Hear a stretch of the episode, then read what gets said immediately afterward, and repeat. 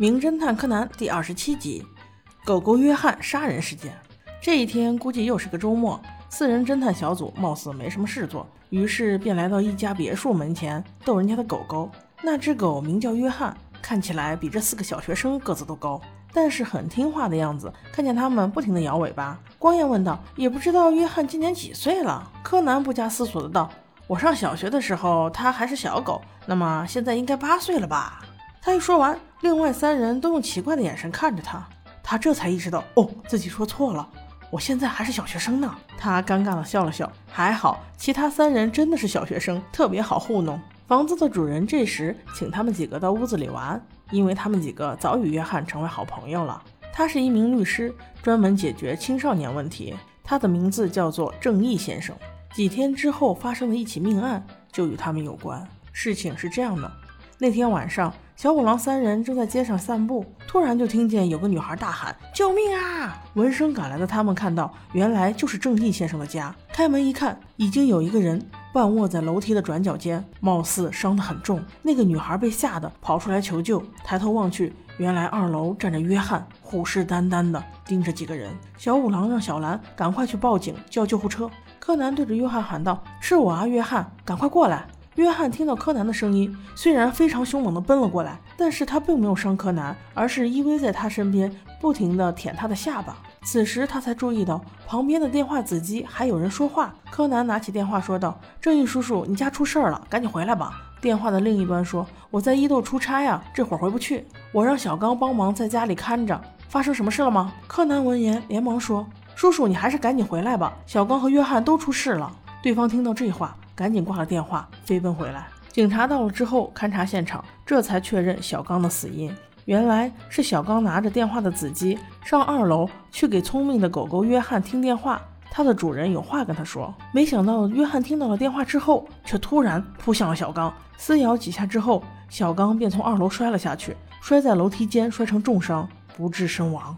这时，那个女孩就大喊大叫的逃了出去，碰见了小五郎等人。事件看起来比较简单。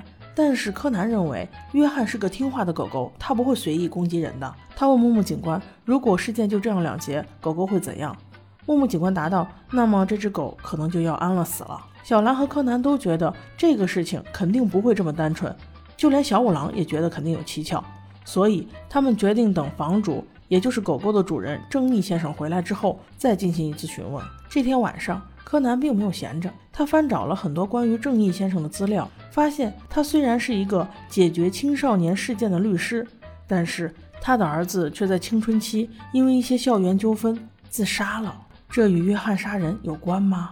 他还发现狗狗杀人的时候是九点整，而那个时候电话铃声和他家里的挂钟同时响起，这又有什么影响吗？警方这边的调查也越来越深入，得到了一个非常重要的信息。正义先生的儿子虽然是自杀，但是始作俑者却是小刚。当年就是因为小刚对他的儿子施暴，让他的儿子在学校不堪压力，所以才选择了自杀。后来在他儿子的灵堂上，小刚痛哭流涕，承认自己的错误。正义先生似乎原谅了他，但为什么这么巧，就是小刚在正义先生家被约翰咬死呢？第二天，柯南一早就去找了刚从伊豆回来的正义先生。到了他家之后，他又去看了很多地方，又得到了两个结论：第一，约翰非常喜欢他儿子，即使他儿子已经去世，约翰还是每天在二楼待着，没有主人命令，他从不下来。他家的电话是子母机，按说子机应该一直放在二楼，可是案发当日子机却在一楼，难道？这是故意要让小刚拿着电话去找约翰。与正义先生的对话中，柯南终于找到了破绽。不过这次不用对小五郎叔叔下黑手了。柯南去找了木木警官，把他发现的一说。木木警官只要求约翰过来做一个试验，所有的事情就一目了然。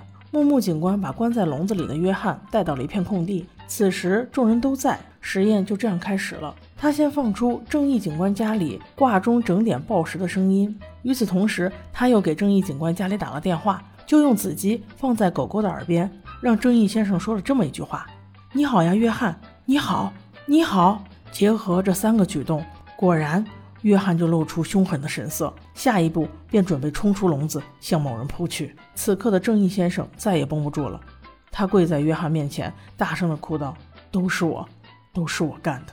那个小刚，我本来已经原谅了他，但是前两年我再见到他的时候，他居然还是一副欺负人的样子。那我的儿子死了有什么价值？像这样的孩子，根本就不配活在世上。于是，正义先生就预谋已久的杀死了小刚。唉，青少年犯罪问题对社会来讲都是很大的危害。只是作为律师，可以帮助这些孩子们的律师，正义先生做法中的两点，我不太理解。第一，怎么可能就这么轻易的原谅害死自己孩子的人？第二，既然你原谅了，又为什么为了其他的事儿再用手段杀死小刚？在我看来，起初的原谅也许只是道德绑架，而之后的报复才是真实的体现。